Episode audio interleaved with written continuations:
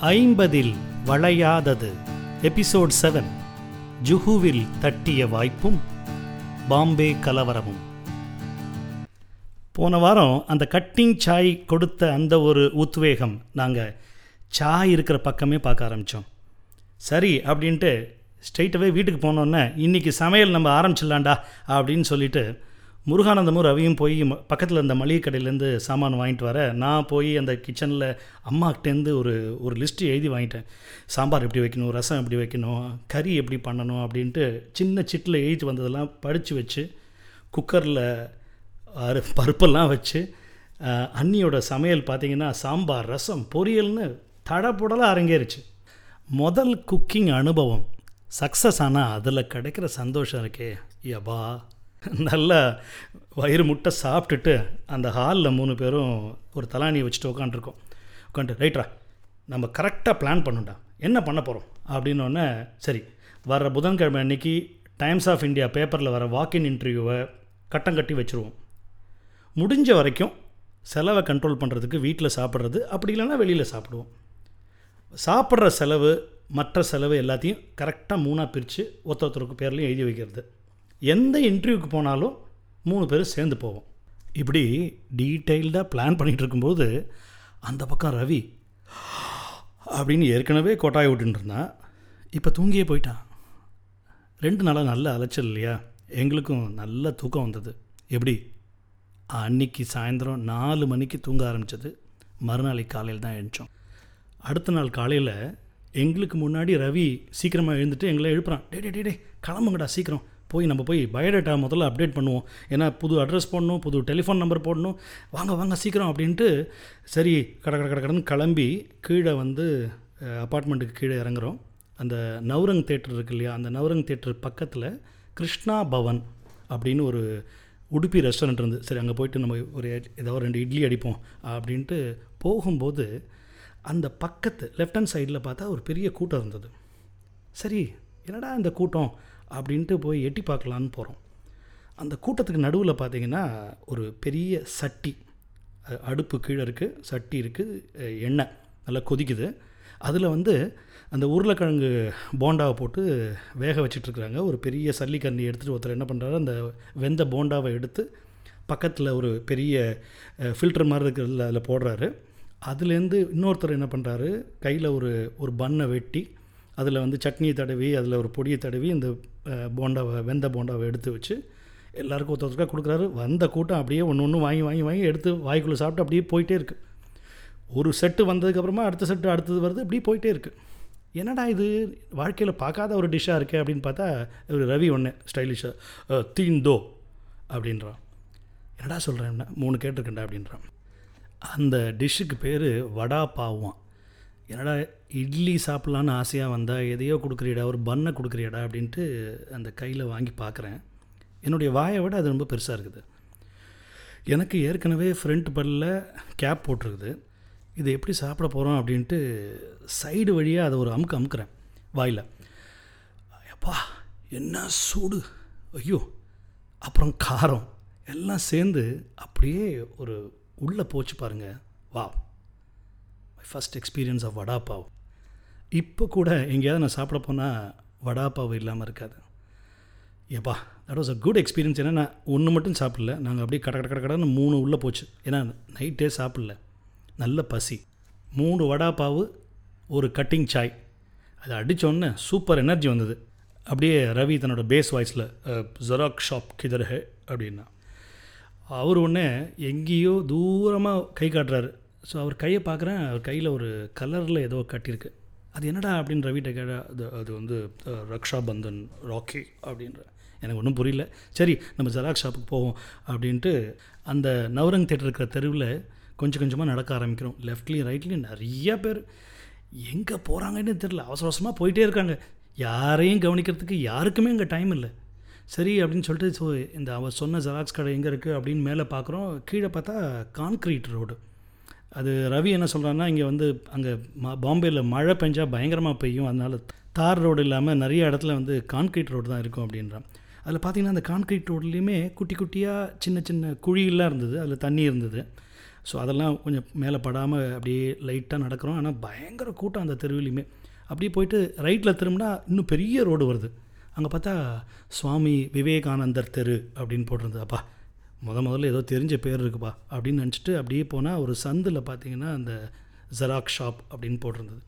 சரின்ட்டு உள்ளே போகும்போதே அங்கே பார்த்தா அவர் ஒரு ஒரு நடுத்தர வயது இருந்த ஒரு ஒரு ஹிந்திக்காரர்.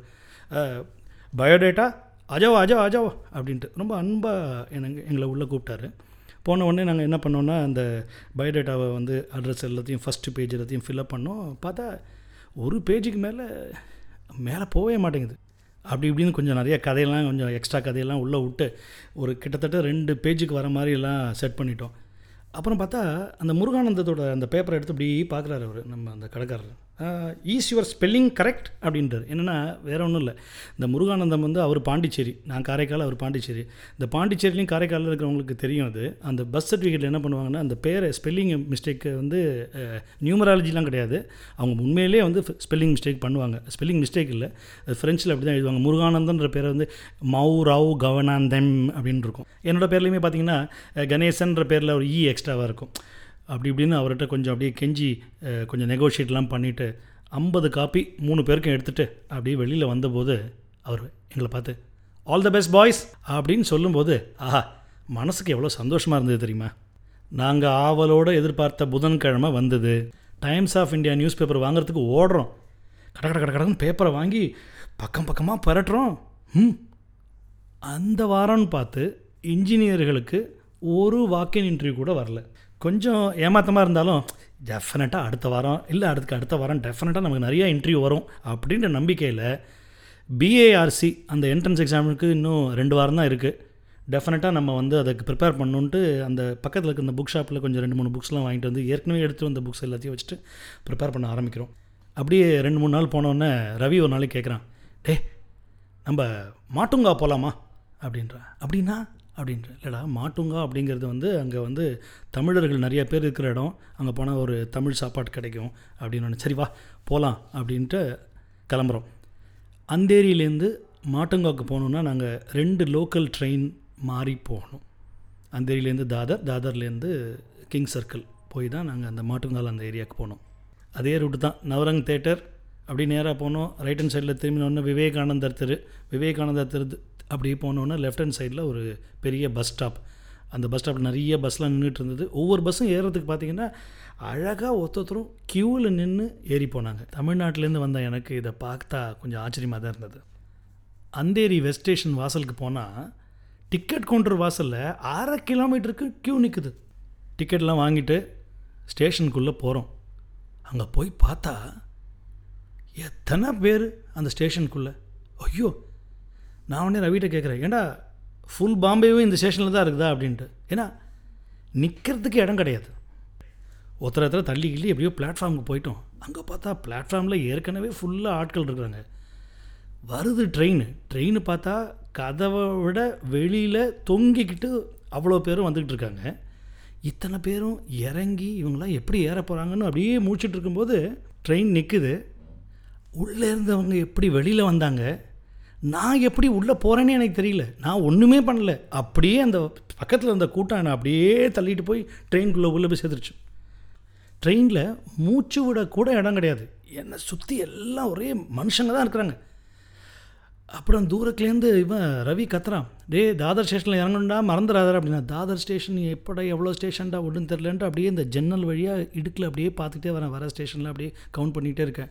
அது வருது அப்படியே வில்லா பார்லே மாஹிம் சாண்டா குரூஸ் அப்படின்ட்டு சின்ன வயசில் நாங்கள் ட்ரேட் விளையாடும் போதெல்லாம் இந்த பேர்லாம் கேள்விப்பட்டிருக்கோம். ஆனால் இப்போ தான் அதெல்லாம் பார்க்குறேன் தாதர் ஸ்டேஷன் வந்தது. கதவுக்கு பக்கத்தில் போய் சும்மா நின்று அவ்வளோதான் அப்படியே அந்த அலை கூட்ட அலை அப்படியே நான் எடுத்து வெளியில் கொண்டு போய் பிளாட்ஃபார்மில் கொண்டு போய் சேர்த்துச்சு. அப்படின்ட்டு எகெயின் ஒன் மோர் ட்ரிப்பு அங்கேருந்து தாதர்லேருந்து கிங் சர்க்கிள் ஸ்டேஷன் இதே மாதிரி தான் அப்படின்னு போயிட்டு கிங் சர்க்கிளில் போய் அந்த பிளாட்ஃபார்ம் விட்டு அந்த ஸ்டேஷனை விட்டு வெளில வரும்போது தான் வா இப்போதான்ப்பா மூச்சு விட முடியுது அப்படின்னு. டேய் என்னடா இது? புலி மூட்டை அடைக்கிறாங்க அப்படின்னு நான் கேள்விப்பட்டிருக்கேன். இப்போ தான்டா ஃபஸ்ட் டைம் எக்ஸ்பீரியன்ஸ் பண்ணுறேன் அப்படின்ட்டு ரவிகிட்ட சொல்கிறேன் ரவி ஒன்று ஓ this is Bombay's life line என்னங்கடா உங்கள் பாம்பேஸ் லைஃப் லைன் அப்படின்ட்டு ரவியை கிண்டல் பண்ணிக்கிட்டே அப்படியே கொஞ்சம் கொஞ்சமாக அந்த மட்டுங்கா ஸ்டேஜில் நடக்க ஆரம்பிக்கிறோம். அதுவே ஒரு புது எக்ஸ்பீரியன்ஸாக இருக்குது என்னென்னா தமிழ் பாடல்கள் கேட்குது அந்த உள்ள மாலைகள் தமிழ் எழுத்துக்கள் இதெல்லாம் பார்க்கும்போது ஆஹா வேறு ஒரு ஊரில் இருக்கோமோ அப்படின்ற ஒரு உணர்வை தருது. சவுத் இந்தியா கன்சர்ன் அப்படின்னு ஒரு அங்கே ஒரு ஹோட்டல் இருக்குது அங்கே நாங்கள் மதியானம் லஞ்ச் சாப்பிட்டோம். ஃபுல் மீல்ஸு நல்லா கட்டு கட்டிட்டு அந்த ஏரியாவில் உள்ள மற்ற இடங்கள்லாம் அப்படியே சு- கொஞ்சம் கொஞ்சமாக சுற்றி பார்த்துட்டு நல்லா இருந்தது அந்த ஏரியாவே. தமிழ் மலையாளம் எல்லாம் கலந்து இருந்த ஒரு அருமையான ஒரு இடம் அது. நல்லா எல்லா இடத்தையும் சுற்றி பார்த்துட்டு சரிடா நம்ம வீட்டுக்கு போகலாம் அப்படின்னோடனே கிங் சர்க்கிள் ஸ்டேஷனுக்கு போயிட்டுருக்கோம். அதே வழி தான் king circle to Dadar Dadar to Andheri இதுதான் வழி. ஸோ ரவி தான் டிக்கெட் எடுக்கிறான். நாங்கள் ஆக்சுவலாக இந்த மாதிரி வெளியில் போகும்போது என்ன பண்ணுவோன்னா நானும் முருகானந்தமாக பர்ஸ் எடுத்துகிட்டு போக மாட்டோம். ரவி தான் எல்லா செலவும் பண்ணுவான். வீட்டுக்கு வந்து கணக்கு எழுதுவான். ஸோ அன்றைக்கும் அவன் மூணு டிக்கெட் எடுத்துகிட்டு கிங் சர்க்கிளில் அந்த ஏரின்னு டிக்கெட் எடுத்துகிட்டு அவன் பாக்கெட்டில் வச்சு நாங்கள் மூணு பேரும் கிங் சர்க்கிள்லேருந்து ட்ரெயின் ஏறி தாதருக்கு போகிறோம் தாதரில் மாறுறோம். தாதரில் எப்படின்னா ஒரு பிளாட்ஃபார்ம்லேருந்து இன்னொரு பிளாட்ஃபார்ம் வெஸ்டர்ன் லைனுக்கு மாறணும். அது ஒரு ஃபுட் ஓவர் பிரிட்ஜில் மேலே போய் அந்த பிளாட்ஃபார்ம் இறங்கும்போது அந்த இடம் வந்து லெஃப்ட்லேயும் இறங்கும் ரைட்லேயும் இறங்கும். நாங்கள் மூணு பேர் நடந்து போயிட்டே இருக்கோம் அந்த பிளாட்ஃபார்மில். ரவி என்ன பண்ணிட்டான்? லெஃப்ட்டில் இறங்கிட்டான். நாங்கள் ரெண்டு பேரும் ரைட்டில் இறங்கிட்டோம். ஸோ ரவி லெஃப்ட்டில் இறங்கினது எங்களுக்கு தெரியாது. கீழே இறங்கி திரும்பி பார்த்தா ரவியை காணும். ஐயையோ எங்கடா ரவி அப்படின்னு பார்த்தா எங்களை சுற்றி ஏகப்பட்ட கூட்டம். அந்த பிளாட்ஃபார்மில் தான் கேட்க வேண்டுமா? ஒரே மனுஷங்க தான் இருக்கிறாங்க அங்கே.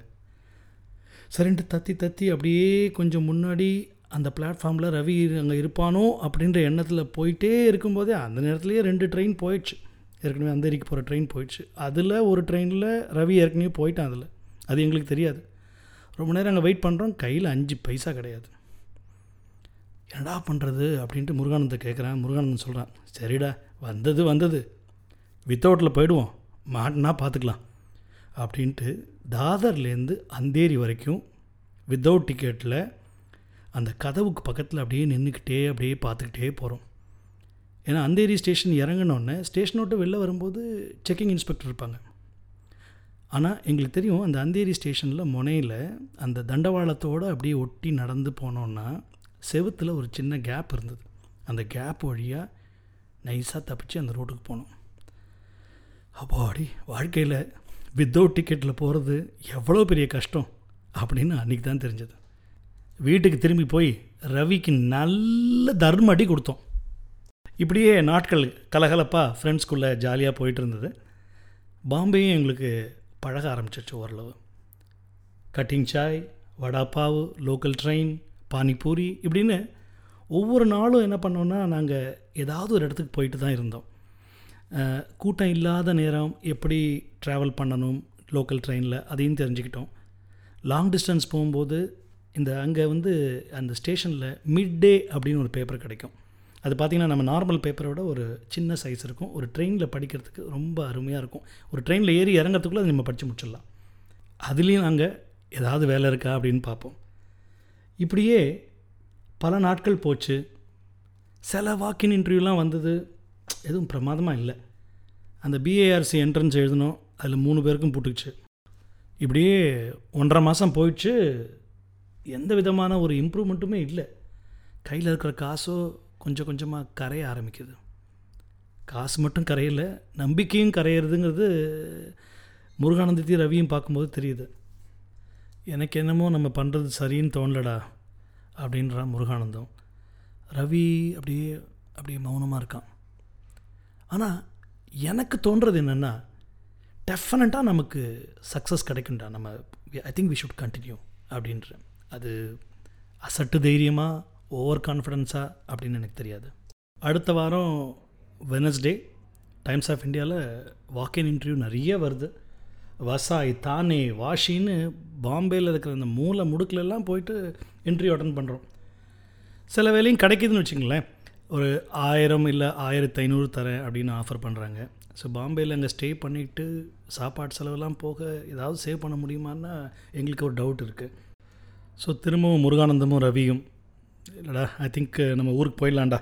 அப்படின்னு சொல்லும்போது இல்லைடா இன்னொரு ஒரு மாதம் இருக்குது இல்லையா? மூணு மாதம் இருக்க போகிறோன்னு முடிவு பண்ணி வந்தாச்சு. அதை ஃபுல்லாக கம்ப்ளீட் பண்ணிவிடுவோம் என்ன நடக்கிறது நடக்கட்டும் அப்படின்னு சொன்னோன்னே அரை மனசோட தான் அவங்க இருந்தாங்க. அப்படி கொஞ்ச நாள் போனோடனே முருகானந்தத்துக்கு வந்து பாண்டிச்சேரி போய் அங்கேருந்து ஃப்ரான்ஸ் போகிறதுக்கு வாய்ப்பு கிடச்சதுனால அவன் எங்களை விட்டு கிளம்பினான். ஸோ அப்பாடி அட்லீஸ்ட் மூணு பேரில் யாருக்காவது ஒத்தனுக்காவது வழி பிறந்துச்சே அப்படின்னு நாங்கள் ரெண்டு பேரும் ரொம்ப சந்தோஷப்பட்டோம். திடீர்னு பார்த்தா it's actually a turning point மாதிரி அடுத்த வாரத்துலேருந்து பார்த்தா நிறைய எங்களுக்கு ரெஸ்பான்ஸ் வர ஆரம்பிச்சது நாங்கள் ஏற்கனவே அப்ளை பண்ணதெல்லாம் கொஞ்சம் கொஞ்சமாக ஒன்று ஒன்றா ரெஸ்பான்ஸ் வர ஆரம்பிச்சது. எங்களுக்கு வந்து ரெண்டாயிரம் ரெண்டாயிரத்து ஐநூறு மூவாயிரம் இப்படிலாம் வந்து வேலைகள் கிடைக்க ஆரம்பிச்சது. தெர் வாஸ் அ டைம் என்னென்னா ப்ராப்ளம் ஆஃப் plenty. ஐயோ இந்த வேலைக்கு போகிறதா இந்த வேலைக்கு போகிறதான்ற மாதிரி ஒரு ஒரு நிலை வர ஆரம்பிச்சது. அப்போ தான் வந்து ரோல்டான்னு ஒரு கம்பெனியில் ரிட்டன் டெஸ்ட்டுக்கு என்னை கூப்பிட்டாங்க. ஸோ அதுக்கு நாங்கள் போகிறோம் ரவி நானும் போய் நான் போய் அந்த ரிட்டன் டெஸ்ட்டை எழுதினேன். ஏற்கனவே இந்த பிஏஆர்சி எக்ஸாமுக்கு நான் நிறைய ப்ரிப்பேர் பண்ணதுனால அந்த பர்டிகுலர் எக்ஸாம் எனக்கு ரொம்ப ஈஸியாக இருந்தது. கட கட கடன்னு முடிச்சுட்டு வந்துட்டேன். ஸோ அங்கே உள்ள ஒரு ஹெச்ஆர் மேனேஜர் வந்து இல்லை சாயந்தரம் தான் நாங்கள் ரிசல்ட்டு வெளியில் ஒட்டுவோம். இந்த செக்யூரிட்டி கேட்டில் பார்த்துக்குங்க அப்படின்னாரு. ஸோ நானும் ரவி என்ன பண்ணோம் வழக்கம் போல் நம்ம வேலையை பார்ப்போம். அப்படின்ட்டு அந்த சீப்ஸ் ஏரியாவில் அந்த ரோல்டா ஆஃபீஸ்க்கு பக்கத்தில் இருக்க இந்த பல கம்பெனிக்கு போய் நீங்கள் வழக்கமாக எங்கள் நாங்கள் பயோடேட்டா கொடுக்குறதையும் கொடுத்துட்டு வந்தோம். சாயந்தரம் வந்து ரிசல்ட்டை பார்க்கலாம் அப்படின்னு அந்த அந்த ரோல்டா ஆஃபீஸ் வாசலுக்கு நடந்து போயிட்டுருக்கோம். அப்போ நான் சொல்கிறேன் ரவிட்ட அதெல்லாம் கிடைக்காதுடா அப்படின்றேன். ஆனால் மனசுக்குள்ளே ஐயோ இது கிடச்சா நல்லா இருக்குமே ஏன்னா ரோல்டா பெரிய கம்பெனி மற்ற ஆஃபரை விட இது பெட்டர் ஆஃபராக இருக்குமோ? அப்படின்னு நினச்சிட்ருக்கேன் போய் அங்கே அப்படியே அந்த லிஸ்ட்டை பார்க்குறோம். ரவி அந்த பெரிய அந்த ஃபஸ்ட் லிஸ்ட்டில் பார்த்துட்டு டே ஓம் பேர் தான்டா டாப்பில் இருக்குது அப்படின்னு ஒரு குஷியில் அவன் குதிக்கிறான். நான் பாஸ் பண்ணிட்டேன்னு என்னை விட அவனுக்கு ரொம்ப சந்தோஷமாக இருக்கிறத பார்க்கும்போது இப்படிலாம் ஒரு ஃப்ரெண்ட் கிடைக்கிறதுக்கு நான் கொடுத்து வச்சுக்கணும்னு நினைக்கிறேன். சரி இன்டர்வியூக்கு எப்படி என்னை ப்ரிப்பேர் பண்ணுறது அப்படிங்கிறதுக்கு வந்து ரவி அப்புறம் எங்கள் காலேஜில் ஒரு சீனியர் ஒருத்தர் இருந்தார் ரமேஷ் ஐயர் அப்படின்ட்டு. அவரும் ரவியும் சேர்ந்து என்னை நிறைய ப்ரிப்பேர் பண்ணாங்க. ஆனால் நான் அங்கே போய் இன்டர்வியூவில் போயிட்டு சில கேள்விக்கெலாம் ரொம்ப சொதப்பலாக பதில் சொல்லியிருந்தேன் ஐபிஎம் அப்படிங்கிறதுக்கு ஒரு எக்ஸ்பேன்ஷன் கூட எனக்கு சொல்ல தெரியல அப்போ. ஆனால் என்னோடய கல்ச்சரல் ஆக்டிவிட்டீஸு அந்த மற்ற லீடர்ஷிப் அந்த யூனிவர்சிட்டி டீம் இப்படிலாம் கேட்கும்போது நான் பயங்கர விலாவாரியாக ரொம்ப கான்ஃபிடெண்ட்டாக நான் எக்ஸ்பிளைன் பண்ணேன். அதுதான் அநேகமாக அவங்கள இம்ப்ரெஸ் பண்ணியிருக்குன்னு நினைக்கிறேன். ஏன்னா டெக்னிக்கலாக வந்து எனக்கு கேட்ட கேள்வியில் பாதி நான் சொதப்பி தான் இருந்தேன். கரெக்டாக ரெண்டு வாரம் ரெண்டு வாரத்தில் ஹெச்ஆர்ட்டேருந்து ஃபோன் உங்கள் வேலை கன்ஃபார்ம் ஆயிடுச்சு அப்படின்ட்டு. டப்புன்னு இந்த வேலையை கையை ஏன்னா அப்போ இருந்த என் கையில் இருந்த ஆஃபரில் இதுதான் ஒரு பெரிய company at the same time சம்பளமும் நல்லா இருந்தது. ஸோ மூணு மாதம் ட்ரைனிங் பீரியட் அது புது வேலைன்னு சொல்கிறத விட என்னோடய காலேஜ் லைஃபோட எக்ஸ்டென்ஷன் மாதிரி தான் இருந்தது. ஏன்னா அந்த ட்ரைனிங்கில் வந்து பல மாநிலங்கள்லேருந்து பல பேர் இருந்தாங்க என்னுடைய வயதில். நாங்களாம் ரொம்ப ஜாலியாக அரட்டை அடிச்சிட்டு இருந்தோம்.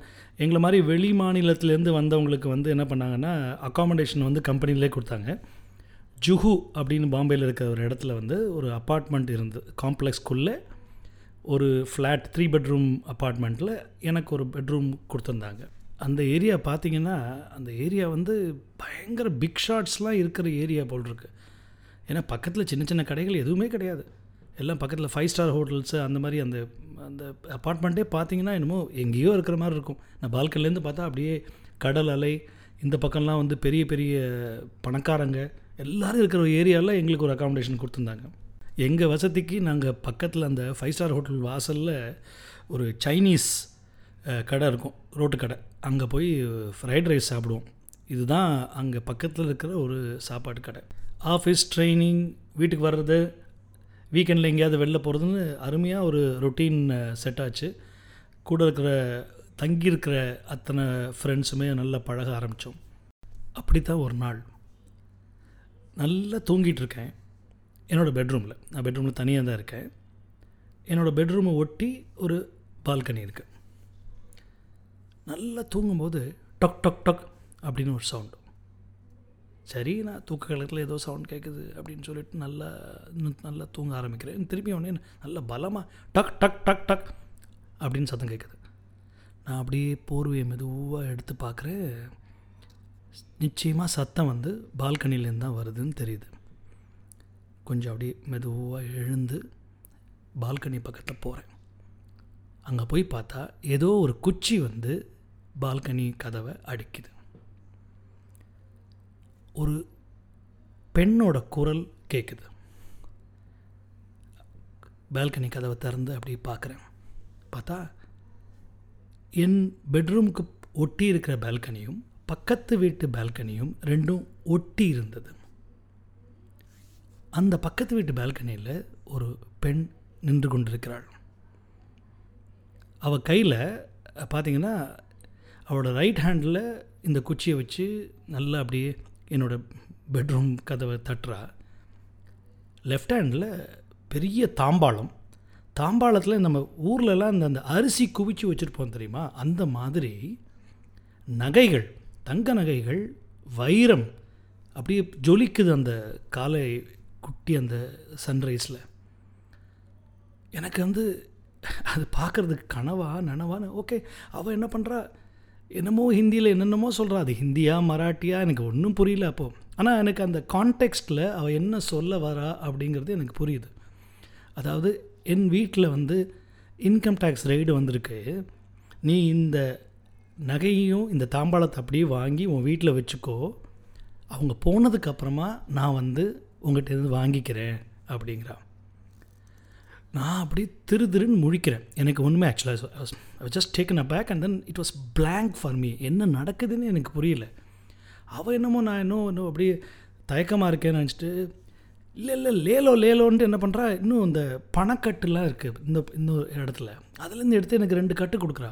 நீ நகையில் எதை வேணாலும் எடுத்துக்கோ. வேணா இன்னும் ரெண்டு மூணு நகையை எடுத்துக்கோ அப்படிங்கிறா. எனக்கு என்ன பண்ணுறதுனே தெரியாமல் கட கட கடை கடன்னு நான் என்ன பண்ணுறேன் இந்த பால்கனி டோரை மூடிட்டு என்னுடைய பெட்ரூமை மூடிட்டு கட கட கடன்னு நான் போய் ஹாலில் அப்படியே போய் அந்த டைனிங் டேபிள் மேலே உட்காந்துட்டேன் வெளியில் என்ன சத்தம் கேட்குது ஒன்றுமே அப்படிலாம் எல்லாம் காதை பொத்திக்கிட்டேன். ரெண்டு மணி நேரம் கழித்து வெளியில் என்ன சத்தம் இல்லைன்னு தெரிஞ்சதுக்கப்புறமா ஆஃபீஸ்க்கு போகிறேன் ஆஃபீஸ்க்கு போனோடனே இந்த நடந்த நிகழ்ச்சியை பற்றி நான் என்னுடைய நண்பர்களுக்கு சொல்கிறேன் அவங்க ஏ வாட் இஸ் இஸ் யார் யூ மிஸ்டர் கோல்டன் ஆப்பர்ச்சுனிட்டி அப்படிங்கிறாங்க.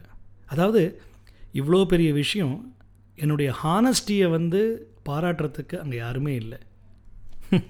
இதுதான் உண்மையான உலகம் அப்படின்னு எனக்கு புரிய ஆரம்பிச்சது. But I was very clear சில நாட்களில் வந்து என்னோடய ஃப்ரெண்டு ஜெயபாலன் பாம்பேக்கு இன்னொரு வேலைக்காக அங்கே சேர்கிறதுக்காக வந்தான். ஸோ நான் இப்போ பாம்பேயில் சீனியர் இல்லையா? அவனுக்கு வந்து பாம்பேலாம் சுற்றி காமிச்சு அவனுக்கு வீடு பார்த்து எல்லாத்தையும் செட் பண்ணோம். வீக்கெண்ட் அப்படிங்கிறது நானும் ஜெயபாலனும் நிறைய அங்கே பாம்பேயில் சுற்றி பார்ப்போம். அரோரா தேட்டர்னு அங்கே ஒன்று உண்டு. அங்கே தான் தமிழ் படம்லாம் வரும். ஒரு முறை தேவர் மகன் படம் பார்த்தோம். எஸ்எல் வேர்ல்டு ட்ரிப்பு போனோம். சர்ச் கேட்டுக்கு போனோன்னா அந்த ஃபேஷன் மார்க்கெட்னு ஒன்று இருக்குது அங்கே போய் பகி மார்க்கெட் அது. அங்கே ஷாப்பிங் பண்ணுவோம். இந்த மாதிரி நிறைய இனிமையான தருணங்கள். நானும் வந்து ட்ரைனிங் முடிய போகுது சென்னை போஸ்டிங்க்கு போகிறதுக்கு இன்னும் ரெண்டு வாரம் தான் இருக்குது ஸோ எனக்கு ஆஃபீஸில் வந்து நாங்கள் டிக்கெட்லாம் எடுக்க போகிறோம் அப்படின்னு சொல்லிட்டு அவங்க ரெடி பண்ணிகிட்டு இருந்தாங்க. ஸோ அந்த வீக்கெண்டு என்ன பண்ணோன்னா நாங்கள் அரோரா தேட்டரில் திரும்பியுமே ஒரு தமிழ் படம் வந்தது. ராசுக்குட்டி அப்படின்னு ஒரு படம். அந்த படம் போய் பார்த்துட்டு மாட்டுங்காலில் போய் நல்லா டின்னர் சாப்பிட்டுட்டு அந்த மாட்டுங்கால் ரோடு ஸ்டேஷன் போகிறதுக்கு ஃபுட் ஓவர் பிரிட்ஜ் ஒன்று இருக்கும். அது கிட்டத்தட்ட ஒரு அரை கிலோமீட்டருக்கு நீளமான ஒரு ஃபுட் ஓவர் பிரிட்ஜு அன்றைக்கி ராத்திரி ஒரு பதினோரு மணி இருக்கும். நாங்கள் நடந்து போயிட்டுருக்கோம். எங்களுக்கே ஒரு இனம் புரியாத ஒரு ஒரு டிஃப்ரென்ஸ் இருந்தது ஆக்சுவலாக என்ன கூட்டமே இல்லை இன்றைக்கி நார்மலாக பயங்கரமாக இருக்குமே என்னாச்சு பதினோரு மணி தானே ஆகுது அப்படின்னு எங்களுக்குள்ளே பேசிட்டு நாங்கள் போகிறோம் ஸோ ஜெயபாலன் அவன் வீட்டுக்கு போயிட்டான். நான் வந்து என்னுடைய ஜுஹு அப்பார்ட்மெண்ட்டுக்கு போயிட்டேன். காலையில் எழுந்து பார்த்ததுக்கு அப்புறம் தான் தெரியுது. அந்த நாள் இந்தியாவையே புரட்டி போட்ட ஒரு நாள். டிசம்பர் ஆறு. அடுத்த ரெண்டு நாள் பாம்பேயே மாறி போயிருந்தது. எங்கள் ட்ரைனிங் நின்று போச்சு. நாங்கள்லாம் வீட்டிலையே இருந்தோம். எங்கள் அப்பார்ட்மெண்ட் பக்கத்துலேயே நம்ம மனசை உருக்கிற மாதிரி பல நிகழ்வுகள். இப்படி வீட்டில் நாங்கள் இருக்கும்பொழுது எங்கள் ஹெச்ஆர் மேனேஜர் வந்து எனக்கு ஃபோன் பண்ணுறாரு இல்லைம்மா ட்ரைனிங்லாம் இப்போ போதும் நிப்பாட்டியாச்சு. நீங்கள் மெட்ராஸ் கிளம்பிடுங்க. நாங்கள் உங்கள் ட்ரெயின் டிக்கெட்டை வந்து நான் ரெடி பண்ணிட்டேன். செக்யூரிட்டி ஆஃபீஸ்லேருந்து நீங்கள் வாங்கிக்கோங்க. பட் நீங்கள் எப்படி நீங்கள் ஆஃபீஸ்க்கு போக போகிறீங்கன்னு எனக்கு தெரியல. பட் யூ மேனேஜ் இட் அப்படின்ட்டார். இப்போ நான் மெட்ராஸ்க்கு போகணும். மெட்ராஸ் போகிற டிக்கெட் ஆஃபீஸில் சீப்ஸில் இருக்குது. நான் ஜுஹூவில் இருக்கேன். ஜுஹூலேருந்து சீப்ஸ்க்கு டிரான்ஸ்போர்ட்டேஷன் கிடையாது. வெளியில் போனால் சில ஆபத்துகள் இருக்குதுன்னு தெரியும். இருந்தாலும் நடந்து போகலாம் அப்படின்ற முடிவில் நான் கிட்டத்தட்ட ஒரு மணி நேரம் நடைப்பயணம் போகிற வழியெல்லாம் பார்த்தா எரியிற குடிசைங்க உடைக்கப்பட்ட பஸ்ஸு நான் ரீசெண்டாக ஷாப் பண்ண கடைகள்லாம் சூறையாடப்பட்டிருக்கிறது. ஒரு பெரிய மனவலியோடு தான் நான் அன்றைக்கி என்னுடைய அப்பார்ட்மெண்ட்டுக்கு திருப்பி வந்தேன். ரொம்ப கஷ்டமாக இருந்தது. ஆனால் பாம்பேயில் இருக்கிற மற்றவங்க மாதிரி லைஃப் மூட் ஆன் எனக்கு மறுநாளைக்கு சென்னைக்கு போகிற டிக்கெட் அது பாம்பே சென்ட்ரலில் போய் நான் ட்ரெயின் ஏறணும் கையில் போட்டியோட. எப்படி போகிறதுன்னு யோசிக்கிறேன். ஜெயபாலன் அவருடைய ஃப்ரெண்டோட இன்னொரு ஃப்ரெண்டு அவர் டாக்ஸி டிரைவர் அவர் வந்து என்னை கூட்டிகிட்டு போய் ஸ்டேஷனில் கொண்டு போய் விட்டார்.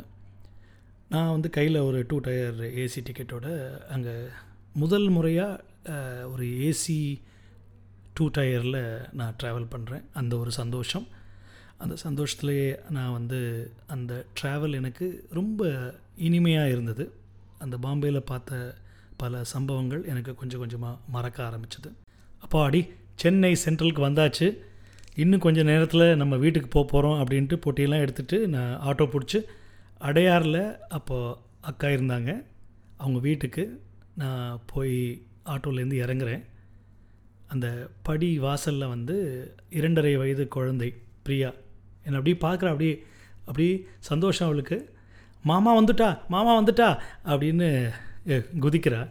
வாழ்க்கையே இந்த மாதிரி ஒரு சின்ன சின்ன சந்தோஷங்களோட தொகுப்பு தானே. சந்தோஷமாக அக்கா வீட்டுக்குள்ளே நுழையிறேன். ஆனால் இன்னும் முப்பது நாளில் ஒரு பெரிய ஆபத்து வரப்போகுதுங்கிறது எனக்கு அப்போ தெரியாது. அடுத்த வாரம் பார்க்கலாமா?